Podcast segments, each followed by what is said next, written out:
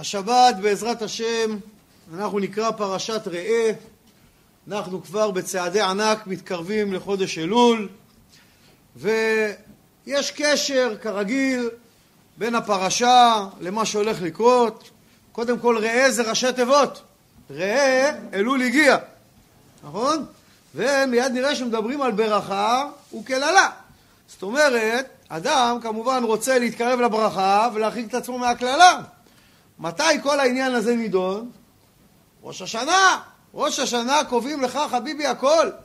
כל מי שמת בשנה האחרונה, זה נגזר כבר בראש השנה. זה לא בטעות באמצע השנה, בהפתעה זה קרה. לא זה קרה בהפתעה, למשפחה, אבל זה נגזר בראש השנה. בגלל זה אלול חודש הרחמים והסליחות, צריך כמובן כבר להיכנס למסלול הנכון, לראש הנכון, איך אומרים? זה סוף אוגוסט, תחילת אלול. למה סוף אוגוסט תחילת אלול? כי אוגוסט זה חודש של בריכה, ים, עושים לפעמים דברים שלא צריך לעשות, ואלול זה חודש שצריך להיות כבר בראש אחר, ראש יותר נקי, ראש של כבר עוד רגע ראש השנה. בגלל זה מה הפרשה שבאה אחרי פרשת ראה? שופטים. למה? ראה שופטים! עוד רגע שופטים, משפט בשמיים! אז אדם צריך להתחיל כבר להתרגל לרעיון. ומה כתוב, ראה אנוכי נותן לפניכם היום ברכה וקללה. ואנחנו רוצים להבין מה זה ברכה וקללה. האם התורה מאיימת עלינו? תהיו ילדים טובים, תקבלו סוכריות, תהיה ילד רע, נו נו נו, תקבל מקל, קללות. מה הולך פה? האם הקדוש ברוך הוא, חס ושלום, כמו איזה צלף שיושב בשמיים ורוצה לראות אם יהודי עובר עבירה ואז מלמעלה צולף בו?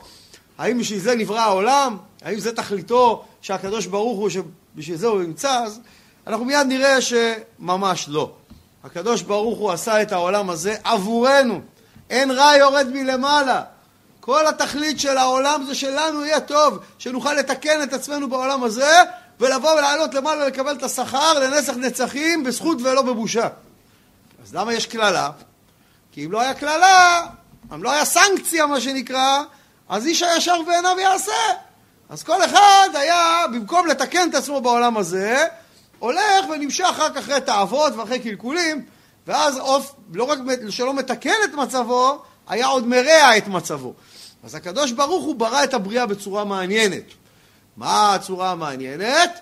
שהברכה והקללה הם לא שכר ועונש, אלא סיבה ותוצאה, בדיוק. ולמה הדבר הזה דומה? דוגמה שכולם יכולים להבין. נניח אדם, הוא מאוד מאוד אוהב המבורגר וצ'יפס. יש מאכלים כאלה, מי שלא יודע, והוא מחליט שכל היום זה מה שהוא אוכל. המבורגר, צ'יפס וקולה. כמובן שאין יותר מדי דבר מזין בסיפור הזה, אולי זה עגבניה קטנה בפנים ששמים, אולי בקטשופ יש משהו, אני לא יודע, אבל היה פעם אחד שעשה ניסוי כזה, קראו לזה סופר סייזמי, הוא הלך כל היום, חודש שלם, אכל המבורגרים וצ'יפס, ואחרי חודש הרופאים אמרו לי, אם אתה תמשיך עוד ככה, אתה חי עוד חודש וזה נגמר. זאת אומרת, מה קרה פה? מה קרה? האם הגוף העניש אותו? הלוא הוא אכל מה שהגוף אוהב. לא.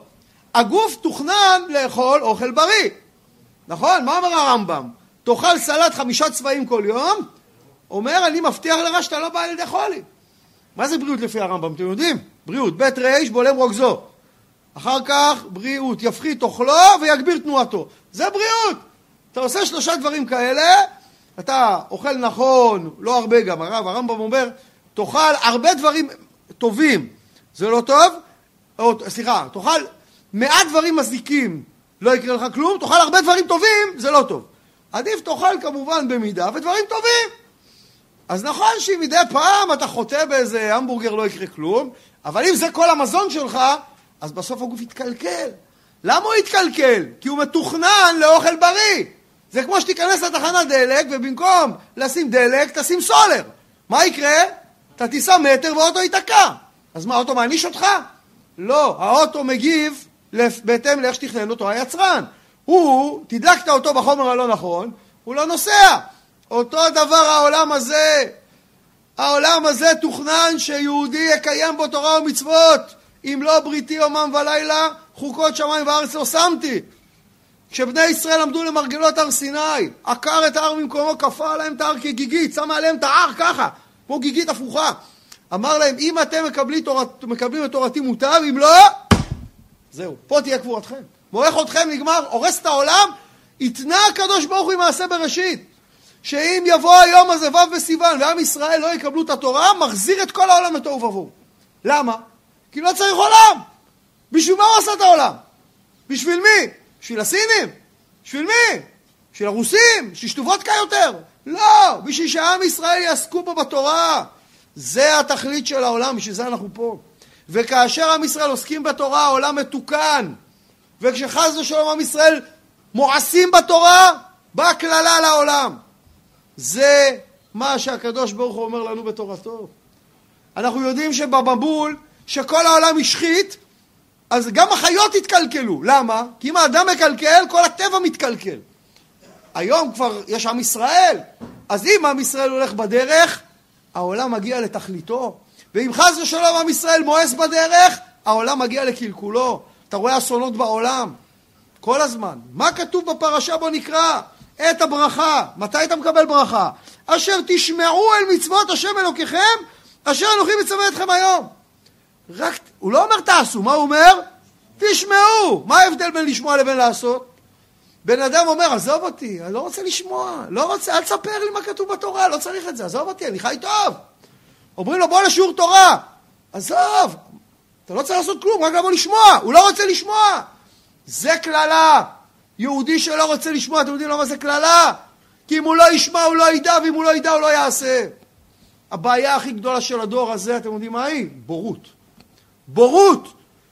מה, מה הם לומדים על עם ישראל מהתקשורת, שגם שם כולם בורים?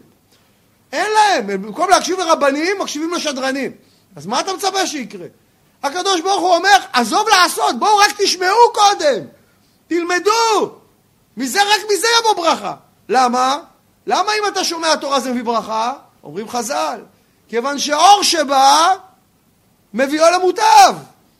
אני שחזרתי בתשובה, איך חזרתי בתשובה? חבר לקח אותי לשיעור תורה. לא ידעתי מה זה. באתי, ראיתי רב בן מאה יושב מעביר שיעור תורה. לא הבנתי אף מילה. לא הבנתי את הניב שלו, היידישי הזה, ולא הבנתי על מה הוא מדבר. אבל באתי עוד שיעור, ועוד שיעור, ועוד שיעור. ואחרי שמונה שנים, אני הפכתי להיות זה שאומר את השיעורים. כי אור שבא מחזירו למוטב, מה שמעתי? שיעורי תורה. רק מעצם זה, ולראות את ההדרת פנים של הרב, זכר צדיק לברכה, זה היה הרב שלי, ברוך אברהם רקובסקי, זכותו תגן עלינו. רק בזכות זה שישבתי לידו בשיעורי תורה, רק מזה הבנתי את האמת, חזרתי בתשובה. אז יהודי שלא רוצה לשמוע, איזה ברכה יש בזה? אז אומרת התורה, אשר תשמעו אל מצוות השם אלוקיכם, אשר אנוכי מצווה אתכם היום. אה, אתה רוצה לשמוע? בהכרח אתה גם תקיים. והקללה, מה עם הקללה? מתי באה הקללה? פה כבר יותר מורכב. קודם כל, אם לא תשמעו אל מצוות השם אלוקיכם, וסרתם מן הדרך אשר אנוכי מצווה אתכם היום, ללכת אחרי אלוהים אחרים אשר לא ידעתם. זאת אומרת, פה זה לא מספיק רק שלא תשמעו, אלא גם תסורו מן הדרך. ואני אומר לכם, מי שלא ישמע, בוודאות הוא יסור מהדרך. מה לעשות? מי שלא לומד למשל הלכות שבת, בוודאות מחלל שבת. למה? כי שבת זה לא רק היגיון. יש הלכות שאם לא תלמד אתה לא יודע, בורר. ואתה לא יודע מה זה בורר, אתה לא יודע שעכשיו אם אתה, למשל, יש לך סלסלה, ואתה רואה תפוח רקוב, אתה אומר, מה זה? תפוח רקוב, אתה מוציא אותו, זה בורר. בשבת. אז למה? זה לא השיעור, אבל יש הרבה מאוד הלכות. אז אם לא תשמע, אתה בוודאי לא תעשה את הדרך. אז למה צריך לשמוע? כי התורה היא תורת חיים. כי עצם זה שאתה מקיים את התורה, זה מה שיביא לך ברכה בחיים.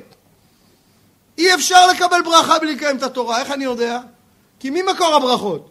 הקדוש ברוך הוא. אתה יכול שיהיה לך ברכה בחיים האלה בלי, בלי קשר עם הקדוש ברוך הוא?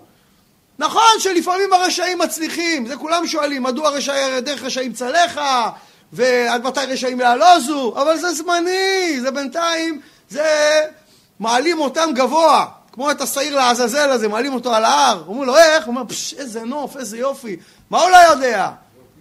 בפרוח רשעים כמו עשב ויציזו כל פועל היבל, למה לי שם דם הדעת? עוד רגע הוא מתגלגל מכל המדרגות. אז הקדוש ברוך הוא נתן לך תורת חיים, שמה? שמביאה לך ברכה, ואתה מוותר על הדבר הזה? איך אדם יכול לוותר על הברכה? נו, מה, יש לו יצר רע, אז היצר רע הוא יותר, מה שנקרא, יותר חזק ממנו. בכלל, מה זה המצוות? מה זה התורה? התורה זה גבולות לחיים טובים. התורה מגדירה לך כמה לצרוך מכל דבר בעולם הזה. איך אתה יודע כמה לצרוך? הלוא היצר הרע תמיד מבלבל אותך. כשאתה בא לארוחה ואתה אוכל, מתי אתה מרגיש שאתה מלא? אחרי שכבר התפוצצת. אתה, למה? למה אתה לא עוצר קצת לפני? כי אתה, יש לך תאווה לאכול. אחרי שאתה כבר לא יכול לנשום, אתה מבין שהגזמת. זה בכל דבר ככה. אם לא יהיה משהו חיצוני שיגיד לך, אדוני, סטופ, אתה תיפול. ואז מה יבוא עליך? במקום ברכה, קללה. אותו אוכל שרצית שיעשה לך טוב, באמת בביסים הראשונים עשה לך תענוג, בביסים האחרונים כבר יביא עליך תחושה מרה מאוד. כבר יבוא לך להקיא. איך זה יכול להיות? כי עברת את הגבול. כשאתה עובר את הגבול בעולם הזה, השפע הופך לפשע, העונג הופך לנגע, אותן אותיות. זאת אומרת, למשל, מה, אומרים לנו חז"ל שהפגיעה גם תהיה מידה כנגד במידה. איפה שרצית מה שנקרא תאווה מקולקלת, שם גם תקבל את המכה. ובכלל, אנחנו יודעים שהתורה, מעבר לדברים שאנחנו לא מבינים, גם בראייה פשוטה אפשר לראות את הברכה שבלקיים את התורה. למשל, השבת. שבת זה היגיון סוציאלי שכל אומות העולם אימצו את זה. נכון, הם לא, אין להם את קדושת השבת, את המזון הרוחני, אבל כל אומות העולם לקחו אלה את יום ראשון למנוחה, אלה יום שישי, כל אומות העולם הבינו ששבעה ימים רצוף אי אפשר לעבוד, צריך לתת לבן אדם יום מנוחה. אז כמובן אנחנו לא שומרים שבת בגלל זה, אנחנו, כתוב בתורה, אבל אתה מרוויח גם את זה. זה לא היה פעם. תדעו לכם, בתקופת הרומאים למשל, מה זה עבד מקבל יום מנוחה? הרומאים קראו ליהודים עם העצלן. שביעית מחייהם הם לא עובדים החברה האלה. מה פתאום לקחת כל שבעה ימים יום חופש? איפה נשמע דבר כזה? זה היום בעולם המודרני, אבל מאיפה זה בא? מהמצוות שלנו, מהתורה שלנו. או למשל נטילת ידיים. נכון, אנחנו נוטלים ידיים אחרי השירותים, נוטלים ידיים לפני האוכל. היה תקופה, היה באירופה המגפה השחורה. הגויים העלילו שהיהודים הרעילו את בארות המים והם אשמים במגפה השחורה. למה? כי הם ראו שאצל יהודים יש פי שישה פחות תמותה. אמרו איך זה יכול להיות? בטח זה יכול להיות, יש היגיינה, אבל אתה לא נותן ידיים מצד היגיינה, אבל אתה מרוויח גם את ההיגיינה. או למשל, פפילומה. יש סרטן צוואר הרחם אצל נשים, זה פפילומה. זה, ממה זה בא בדרך כלל? מזה שלא שומרים טהרת משפחה. שאישה היא נידה, והיא כרגע אה, נמצאת באיזה שלב מסוים במחזור שלה, אם היא מקיימת יחסים, זה עושה שם זיהומים, ויכול לגרום לסרטן גם. אישה חרדית ששומרת טהרת משפחה לא יכולות בזה. או למשל, גם העניין של טהרת משפחה זה, למה אמרו חז"ל נידה לשבעה? שתהיה חביבה על בעלה כיום כניסתה לחופה. עצם זה שבעל נמנע מלהיות בקשר אינטימי עם אשתו שבועיים, גם לא נוגע בה באצבע הקטנה, אחר כך הוא רוצה אותה מחדש, יש התרגשות מחדש. רווח נקי, תדעו לכם, יש שם זוגות לא שומרים תורה ומצוות ומקיימים את הדבר הזה. מצד הרווח שבזה, לא מצד ההלכה. בעזרת השם גם מצד ההלכה הם יקיימו. זאת אומרת, אנחנו רואים הרבה רווחים, למשל, אדם מבוגר, פורש לגמלאות, זה קורה במקומותינו. מה הוא עושה כל היום? מחפש את עצמו. מחפש, הולך להצגות, מוזיאונים, בית קפה, יש לו מועדון, פרלמנט עם החבר'ה, מדברים שם שטויות, פוליטיקה, יושב אחרי זה במרפסת, סופר אוטובוסים, מה הוא עושה עם עצמו? מחפש. אבל יהודי שכל בוקר קם לשחרית, מה קורה? הוא בא לבית כנסת, כולם קמים לכבודו. למה? הוא זקן השבט. הוא עכשיו כל יום יש לו סיבה לקום בבוקר, הוא בא לתפילה. חס ושלום, בוקר אחד הוא לא מגיע. שואלים בבית כנסת מה קרה, שהולכים הביתה, רואים הוא נפל, מצילים אותו. ככה אחד, אין לו בית כנסת, אין לו קהילה, לא מעניין אף אחד, נופל בבית, אחרי שבועיים השכנים מבינים שהייתה בעיה. אז אתה רואה שכבר, איך התורה, התורה מצילה ומגנה על האדם גם בעת זקנותו. ואני מדבר פה מצד פרקטיקה, או ברית מילה. כל המחקרים היום מראים שברית מילה חוסך מחלות מהבן אדם. בראש ובראשונה, פחות הידבקויות באיידס, מי שיש לו ברית מילה. עד כדי כך שיש גויים שעושים ברית מילה מצד העניין הזה. וזה הכל רק מצד הפרקטיקה, כמה ברכה התורה מביאה לעם ישראל. כמובן שאני לא הזכרתי כמה מבחינה רוחנית ושפע, ומיד אנחנו נראה כמה שאתה נותן ומעשר, כמה ברכה זה מביא לך. את הברכה אשר תשמעו, את הברכה. למה כתוב את הברכה? מה זה את בתורה? את בתורה בא לרבות. שהקדוש ברוך הוא רוצה לתת לך ברכה את, מאלף עד תף, הרבה ברכה. והקללה, והקללה מתחיל בו', נגמר בה', שקללה הוא לא רוצה לתת לך בין ה' וו', אין כלום ביניהם. זאת אומרת, הקדוש ברוך הוא, התכלית שלו, היא שיהיה לך ברכה בעולם הזה. מה סך הכל הוא מבקש ממך? לשמור את התורה שלו. זה בשבילך. יש כאלה חושבים, שומרים מצוות, הם עושים טובה לקדוש ברוך הוא. הוא חושב שאם הוא שבר שבת, הוא ככה, הייתי בסדר, אה? עכשיו אה, פנק אותי. אתה לא מבין, זה בשבילך. זה כמו שהרופא נותן לך תרופה, ואתה הולך בביתה, ואתה מחליט לא לקחת את התרופה. אתה אומר, הרופא הזה עצבן אותי, אני לא אקח את התרופה, מה? מי חושב שהוא? בסוף אתה אומר, טוב, נו, בשבילו אני אקח. מה, אתה עושה טובה לרופא? אכפת לרופא? אל תיקח! מי, מי ינזק? הרופא ינזק. קדוש ברוך הוא נתן לך הרבה תרופות, תרי"ג תרופות. זה בשביל מי אתה לוקח את זה? בשבילך. אתה לא עושה לו טובה. עכשיו, אנחנו מבינים שברכה וקללה זה תמצית הבחירה החופשית של האדם. חייב שיהיה בחירה חופשית. למה? כי בלי בחירה חופשית אין שכר. מלאך אין לו בחירה חופשית, הוא עושה מלאכה. ופה השאלה, אומרים לנו חז"ל, חז"ל במשנה באבות ג', הכל צפוי והרשות נתונה. נכון? זאת אומרת, הקדוש ברוך הוא יודע מה תבחר, ואף על פי כן אתה, הוא נותן לך את הרשות לבחור. וזה נורא קשה להבין את זה. אם הקדוש ברוך הוא יודע מה אני אבחר, איך יכול להיות שהיה לי בחירה חופשית? אה? צריך להבין את זה. זה כמו שלושה שהולכים, פתאום רואים חנות, רואים קדים בחנות בצבעים שונים. אחד אומר, אני נכנס לקנות כד. ההוא בחוץ אומר להוא שנשאר איתו, אתה תראה, הוא יקנה את הכד האדום. ובאמת הוא קנה את הכד האדום. אז זה שהוא ידע שהוא יקנה את הכד האדום, זה אומר שהוא השפיע על הבחירה שלו? איך זה יכול להיות? אני אתן לכם דוגמה שכולכם תבינו.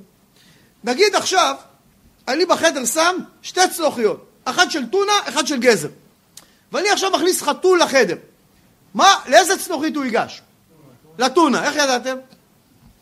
אם אני יודע שהוא ייגש לטונה, אני השפעתי על הבחירה של החתול? אז איך ידעתי שהוא ייגש לטונה? כי אני מכיר את החתול. אני יודע מה העדפות של החתול. אז לא השפעתי עליו. אני, הכל צפוי, היה צפוי, אבל הרשות נתונה. אולי החתול הזה אוהב גזר? כנראה שלא. מה יקרה אם אני אכניס ארנבת לחדר? כנראה היא תלך לגזר. איך? מה, נשפטתי על הארנבת? לא. איפה הנמשל? אתה. הקדוש ברוך הוא מכיר אותך. הוא יודע את כל הבחירות שלך. הוא יודע את כל המהלכים שלך. הוא רואה מסוף העולם ועד סופו. אז הוא יודע מה אתה תבחר. אבל עדיין, כמו החתול והארנב, יכלת לבחור. רק פה ההבדל הגדול. בניגוד לחתול שהוא מתוכנת לאכול טונה, והארנב שהוא מתוכנת לאכול גזר, אתה יכול גם להתגבר על התכנות הבסיסית שיש בך. יש בך תאוות, אבל יש לך גם את הכוח להתגבר עליהן. החתול לא יכול לבחור, הוא מתוכנת לאכול טונה. אתה יכול לבחור בין ברכה לקללה. וזה תמצית התורה, תמצית הבחירה, שהקדוש ברוך הוא אף על פי ששם לפניך תאווה, שם לפניך ניסיון, יש בך את הכוח להתגבר ולא ליפול ביצר הרע שהוא נטע בך.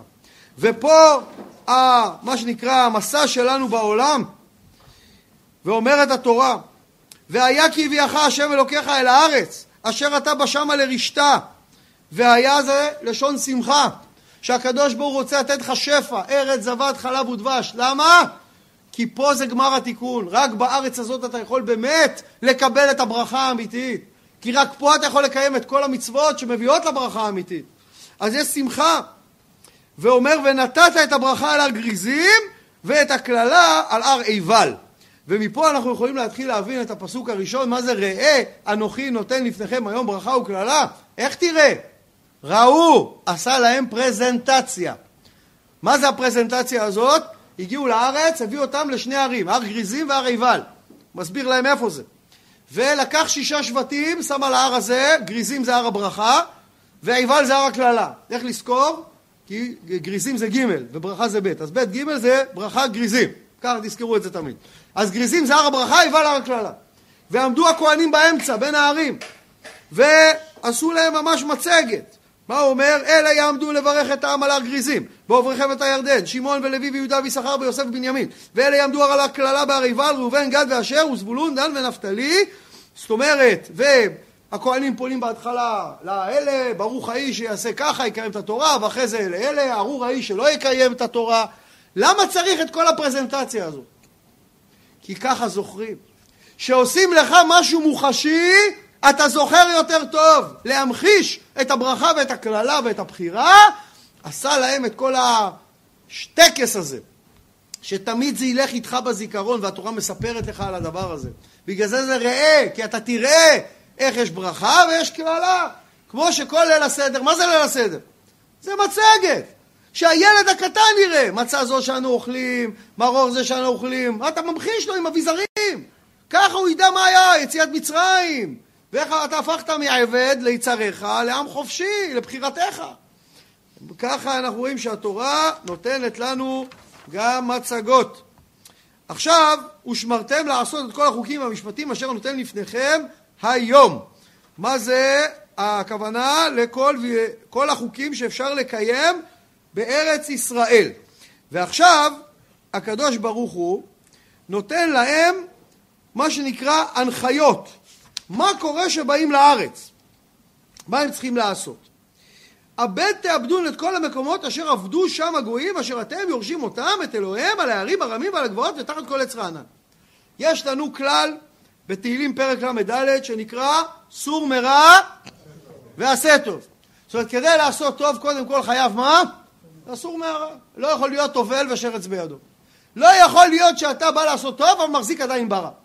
אז אם אתה בא לארץ ופה עבדו עבודת זרה, עבודת אלילים, דבר ראשון צריך למחוק את עבודת אלילים. אחרת מה יקרה? אם, מה יקרה אם נשאיר את עבודת אלילים וגם נעבוד את השם? בסוף זה יהיה לך למוקש, זה יכשיל אותך, אתה לא יודע איך, בסוף זה יפיל אותך. אז חייבים לתאר את הארץ, נכון? גם בחנוכה, מה עשו המכבים דבר ראשון אחרי שניצחו את היוונים? תיארו את הארץ, את כל העבודה הזרה פה, הרבה חודשים. ניקו את הכל. אז מה אומר הקדוש ברוך הוא? אז בסדר, הגענו, איך, איך אנחנו יודעים מה זה עבודה זרה? במדבר זה לא היה. אז הוא נותן להם סימנים. מה אומר להם? הבט תאבדון. למה כפילות? מה, אי אפשר להגיד רק אבד. למה אבד? תאבדון. כי יש קודם כל את העבודה הזרה הפיזית, ויש גם להוציא מהלב את היצר לעבודה זרה. אז גם, גם בחוץ וגם בפנים, הבט תאבדון. שלא יהיה לכם אפילו רצון. מה הסימן? איך נדע? מה הוא אומר להם? אומר להם, על הערים הרמים ועל הגבעות ותחת כל עץ רענן. הלוא הגויים, הם ידעו שאין בעבודה הזרה שלהם שום דבר. אז מה הם עשו? כל מקום שהיה הר גבוה או גבעה, הם אמרו, לפחות שזה יהיה גבוה, זה ייראה חשוב. אז הם היו לוקחים על ההר למעלה, שם עושים את הבית תפלה שלהם, את המקדש עם העבודה זרה. עכשיו יש בעיה, חם למעלה, זה קרוב לשמש. אז מה הם היו עושים? נוטעים עצים, שיהיה צל. נכון? כמו שאלי כהן, זיכרונו לברכה, אמר לסורים ברמת הגולן, תשימו, תתקעו עצי אקליפטוס, שיהיה לכם צל שם על הבריכת הקצינים וכל המוצבים, ואז אמר לצה"ל, תפגיזו, איפה שאתם רואים עצים שם תפגיזו. ככה ידעו איפה המוצבים של הסורים. אז אותו דבר, איפה שאתם רואים גבעה ועצים למעלה, תדעו כנראה יש שם עבודה זרה. זה הסימן. אז מה הוא אומר להם? הבט תאבדון איפה? את כל, כל הערים הרמים ועל הגבעות ותחת כל עץ רענן. אתם תראו עץ רענן על הגבעה, מחכה שם עבודה זרה. מה עוד? וניתצתם את מזבחותם ושיברתם את מצבותם ואשריהם תשרפו באש ובסילי אלוהיהם תגדעון. מה הוא אומר להם? מה זה מזבחותם? מזבח זה עשוי מאבנים. את זה מנצים, שוברים את המזבח. ושיברתם את מצבותם. מצבה זה אבן אחת, לא אבנים, שעליה היו עושים הקרבה, את זה תשברו. ו... אשריהם, אשריהם תשרפון באש. מה זה אשריהם? אשרה. אשרה זה היה עץ שהוא עצמו היה עבודה זרה. העץ עצמו היה עבודה זרה, את זה אתם צריכים לשרוף. ופסילי אלוהיהם תגדעון. מה זה פסילי אלוהיהם? זה העצים שהיו עושים צל על העבודה הזרה, את זה לגדוע. ואיבדתם את שמם מן המקום ההוא. גם את השמות של המקומות, לא לשמור את אותו שם, אלא להחליף את השמות. כדי שמה? שלא יהיה אפילו זכר לעבודה זרה שנאבדה שם. אז צריך לא רק למחוק פיזית, אלא גם את הזיכרון, להחליף את השמות לשמות אחרים. לא תעשו כן להשם אלוקיכם. מה? אנחנו עושים דבר כזה להשם אלוקינו? יכול להיות? אומרים המפרשים. מה? וכי תעלה על דעתך שישראל נוצאים את המזבחות של הקדוש ברוך הוא? אלא שלא תעשו כמעשיהם ויגרמו עוונותיכם למקדש אבותיכם שיחרב. זאת אומרת שבגלל המעשים שלכם, כמו שאכן קרה לצערנו, יחרב המזבח שלכם בירושלים. ויש אומרים שהכוונה לא תעשו כן, שאסור לפגוע אפילו, אסור למחוק את שם השם, נכון? את העבודה הזרה תמחוק, אבל את שם השם יש לך עכשיו י' כו' כי אפשר למחוק? מה קורה אם עכשיו איזה תלמיד חומד לצון, נכנס בשיעור, בכיתה, וכותב על הלוח י' כו' מה עושים עם זה? אין מה לעשות. צריך להשאיר את זה עד שזה יימחק לבד. אין מה לעשות. היה פעם אחד, השכן קנה אוטו חדש, והשכן רצה להתנקם בו, איך שהיה קצת אבק, עשה לו על האבק, כתב לו י' כו' עכשיו הוא יכול למחוק את האבק? הוא יכול לשטוף את זה? הוא לא יכול, אסור לו. בא לרב ואמר, מה אני עושה? הוא אומר, חכה לחורף, יהיה גשם, זה יימחק. אין מה לעשות, אסור למחוק. זה שם קדוש, אסור לך למחוק. בכלל, תדעו לכם, צריך להיזהר, לפעמים בן אדם מצלם תמונה, שנגיד עכשיו בבית כנסת, הנה, יש פה שם השם, נכון? מעלינו. עכשיו, התמונה הזאת, כל זה במחשב אין בעיה, אבל אם הוא מדפיס את זה, זה עכשיו יש לזה קדושה, צריך לגנוז את זה. אי אפשר לקרוא את זה, אי אפשר לזרוק את זה, צריך לשים לב. אם יש בתמונה את שם השם, והתמונה הודפסה, לא על המחשב, מחשב זה לא בעיה, כי מחשב זה לא בר קיימא, זה לא מודפס, זה עוד דיגיטלי. אבל אם זה הודפס, זה דורש גניזה, צריך לשים לב לדבר הזה. עכשיו, איפה, איפה מקימים את בית הבחירה? כי אם אל המקום אשר יבחר השם אלוקיכם מכל שבטיכם לשום את שמו שם, לשכנו תדרשו באת שמה. אומר הקדוש ברוך הוא, יהיה מקום, שם אתם תבואו להתפלל ושם תבנו את בית המקדש. למה התורה לא אומרת איפה זה? תגיד, הר המוריה, ירושלים. היה כבר ירושלים, איך אני יודע? היה מלכי צדק מלך שלם, מלך ירושלים. למה הקדוש ברוך הוא לא אומר ירושלים? למה הוא אומר אל המקום? הפתעה. למה התורה מסתירה? כי מה היה קורה אם התורה, שהיא כמובן התפרסמה בעולם, הייתה אומרת ירושלים? אנחנו יודעים שדוד המלך קנה את הר המוריה ממי? מארוונה היבוסי. 600 כסף. לקח מכל שבט 50 שקלים, 12 שבטים, 600, קנה מארוונה היבוסי את הר המוריה. אם ארוונה היבוסי היה יודע מה הולך להיות על הר המוריה, היה מוכר? גם 600 אלף שקל לא היה מוכר. למה? כי הוא יודע מה הולך להיות שם. אז התורה מסתירה. שלא יהיה עניינים אחרי זה, שלא יהיה בעיות. עכשיו, מה זה? ובאת שמה, כי מכל, לשום את שמו שם לשכנו. הקדוש ברוך הוא אומר, אני אגיד לכם איפה אני שוכן, ואת המקום הזה שם אתם תבואו. איפה הקדוש ברוך הוא שוכן? כל מקום, לא יכול לארץ כבודו, נכון? פעם בא ילד לסבא שלו, אומר, אני אתן לך מטבע זהב אם תגיד לי איפה הקדוש ברוך הוא נמצא.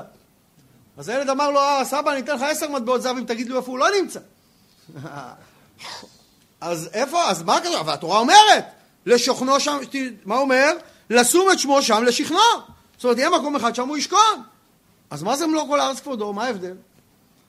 אז זה צריך להבין. זה נכון מלוא כל הארץ כבודו, אבל יש מקום ששם הוא שוכן במיוחד. למה הדבר הזה דומה? אתה עכשיו בא, אתה רואה נגיד מגדל. מגדל קרוי רוזנפלנג, לא יודע, איך שלא יקראו לו. על, על שם זה שבנה אותו. ואומרים לך שהוא, כל המגדל שלו, אבל הוא גר בפנטהאוס. הבנתם? הוא שוכן, כל המגדל שלו, אבל הוא גר בפנטהאוס. עוד למה הדבר, הדבר הזה דומה? אומר האדמו"ר הזקן, זה כמו הנשמה, מה הצורה של הנשמה? מישהו יודע מה הצורה של הנשמה שלו? לא, לא אמרתי את זה. מה הצורה של הנשמה? התשובה היא כצורת הגוף שלך, בדיוק. כי היא מחיה את כל האיברים. אז הצורה של הנשמה, אגב, אנשים שנגיד מתו, נפגעו בתאונה, ומתו מוות קליני, ובתאונה לא על אף אחד מישראל, פתאום נגיד נקטעה להם היד או הרגל, סיפרו, שהם חזרו לספר, שהם יצאו מהגוף, הגוף היה שלם. למטה הם רואים שחסר רגל, אבל הגוף שלהם שלם. כי מבחינה רוחנית הגוף שלם. זאת אומרת, הנשמה היא בצורת הגוף כי היא מחיה את כל האיברים. אבל המשכן שלה איפה הוא? במוח. למה? כי המוח מחיה את כל האיברים, משם נשארים הפקודות.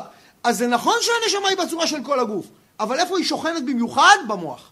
אותו דבר אומר הקדוש ברוך הוא, יהיה מקום, זה יהיה המוח של העולם. אין זה כי אם זה שער השמיים. זה יהיה המקום שמשם יעלו כל התפילות ומשם ירד כל השפע. אז שם יהיה משכנו, אבל עדיין לא כל הארץ כבודו. ומה המקום הזה? מה צריך לעשות שם? והבאתם שמה עולותיכם וזבחיכם ומעשרותיכם ואת תרומת ידיכם ונדריכם ומצוותיכם בכורות קרכם וצונכם ובאת שמה, מה את באת שמה? להתפלל שם תביא את כל התרומות, כל הנדבות שם אתה תבוא שלוש פעמים בשנה בשלושת הרגלים ואכלתם שם לפני השם אלוקיכם. מה אתם אוכלים שם? מעשר שני.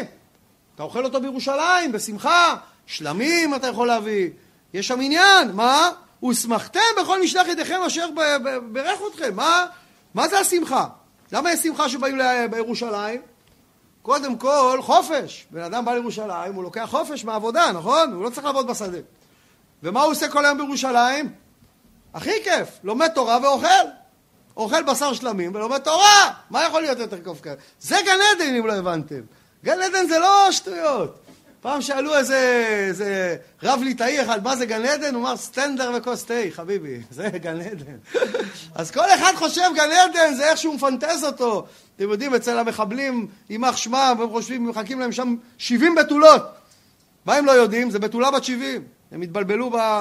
לא קראו את זה. אתה מבין? אז זה הבעיה. כל אחד מדמיין לו איזה גן עדן, איזה תאוות יש שם. חבר'ה, גן עדן זה כל היום יושבים ולומדים תורה, זה מה שעושים שם. מי שלא ידע ליהנות מלימוד תורה בעולם הזה, גן עדן יהיה לו גיהנום, אני כבר אומר לכם. כי אתה בא לשם מה, ש... מה שלקחת מפה, עם זה אתה בא לשם. מה ילמדו אותך שם? מה שלמדת פה? אם לא למדת פה, לא תלמד שם. אז מה תעשה שם כל היום? אין שם תאוות, אין שם חומר, אין שם אוכל, אין שם אה, חופשה בכנרת סקי, אין. שם כל היום לומדים תורה. אז אתה צריך כבר בעולם הזה לדעת ליהנות מדברי תורה. מה? תשמעו, זוכרים, זה ברכה, לא רק בעולם הזה, זה ברכה גם לעולם הבא לנצח נצחים. מי שלא יודע לשמוע, ליהנות מדברי תורה, הוא יסבול. יש כאלה שומעים, השם ירחם עליהם. דברי תורה מתחיל לגרד להם כל הגוף. הוא לא יכול לעמוד. אמרתי השבוע לכדורי, הוא אמר איזה שיעורים, איזה יופי, אמרתי לו, תדע לך, זה הכל תלוי בקהל.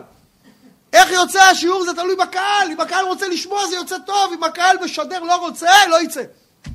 למה? כי המשכה, מה זה רב שמדבר? הוא רק צינור, זה עובר דרכו. מה, אתה, אתה משהו? אתה כלום. זה הכל דרכך, המשכה, זה הכל מה שהקהל רוצה לשמוע. זה ברכה, זה ברכה. יש לכם ברכה כי אתם רוצים לשמוע. ושמחתם, שמחה, זה שמחה. שמחת השלמים, שמחה לבוא לירושלים. ומי עוד ישמח איתכם? אתם ובניכם, בנותיכם, ועבדיכם, ועמותיכם, והלוי אשר בשעריכם. כי אין לו חלק בנחלה איתכם. למה לוי שמח? אין לו נחלה, איך הוא שמח? הוא שמח כי הוא מקבל, כי הוא עושה עבודה בבית המקדש, ואף על פי כן גם הוא מקבל, אז בטח שהוא שמח. גם הקדוש ברוך הוא פטר אותו מעבודות השדה, הוא לא צריך לעבוד בשדה, הוא צריך לעשות עבודה בבית המקדש, ובתמורה הוא מקבל. כמה זמן אה, כדורי? שתי דקות ברוך השם. עכשיו, מה אתה צריך לעשות? רק בכל אהבת נפשך תסבח, ואכלת בשר כי ברכת השם אלוקיך, אשר נתן לך בכל שעריך, הטמא והטהור יאכלונו, קצבי לך אייל. פעם, שהיו במדבר, בן אדם רצה לאכול בשר, לא היה יכול לאכול בשר, אלא אם כן מביא אותו קודם כל שלמים לבית המקדש. אי אפשר במדבר היה לאכול בשר, אלא אם כן אתה מביא אותו קודם קורבן, שלמים לבית המקדש, ואז אתה יכול לאכול אותו. אבל זה לא היה בעיה, כי המשכן במגדל, במדבר היה, כולם היו מסביב. עכשיו מה יקרה? תבוא לארץ ישראל. עכשיו אתה גר בגליל. בא לך לאכול עכשיו, לעשות על האש עם החבר'ה. מה, תרוץ לירושלים להביא שלמים ולחזור? זה לא הגיוני. אז התורה פותרת אותך, מה אומרת לך? רק אה, בכל שעריך, הטמא והטהור. מה זה הטמא והטהור? מה, מותר לאכול בשר טמא? לא, הכוונה שאתה בין טמא לבין טהור. כי כשאתה אוכל בשר שלמים אתה חייב להיות טהור. אתה לא יכול להיות טמא בשום טומאה. לא טומאת מסע, לא טומאת נגיעה, לא טומאת מת, לא טומאת נידה, שום טומאה. אבל, אז אתה חייב לטבול, או תלוי איך להתאר. אבל כשאתה נמצא בבית, ואתה אוכל בשר חולין, אתה לא חייב להיות קדוש, אתה יכול גם להיות במצב של טומאה, ועדיין לאכול את הבשר הזה.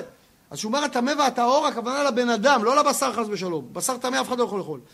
כצבי וחייל. מה זה צבי ואייל? צבי ואייל זה לא בהמות שאתה מגדל בבית, זה חיות. את זה לא מביאים למזבח. לא מביאים למזבח חיות, מביאים רק בהמות, נכון?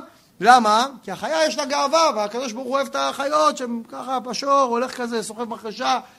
אז הוא אומר, כמו שאתה יכול לאכול צבי ואייל ולא להיות טהור, ככה אתה יכול לאכול בשר החולין. ואנחנו נסיים במה? כי מתי איפה תאכל את זה? במקום אשר יבחר אלוהיך, ושמחת לפני אדוני אלוהיך בכל משלח ידיך, שמפה לומדים שהפרנסה זה לא מה שגורם לך, משלח ידך זה לא מה שמביא לך את האושר. אלא הברכה של הקדוש ברוך הוא, זה מה שמביא לך את האושר. שהתורה אומרת בכל משלח ידיך. שאין האושר בא ממה שבחרת, יש תדעו לכם ירקן עשיר, יש ירקן עני, יש יהלומן עשיר, יש יהלומן פשט רגל. הברכה היא לא מהמקצוע שבחרת, אלא הברכה היא משמיים. אז בעזרת השם, שאנחנו נזכה לקיים את התורה ולזכות בברכה, במהרה יבוא משיח צדקנו במהרה בימינו אמן ואמן ברוכים תהיו.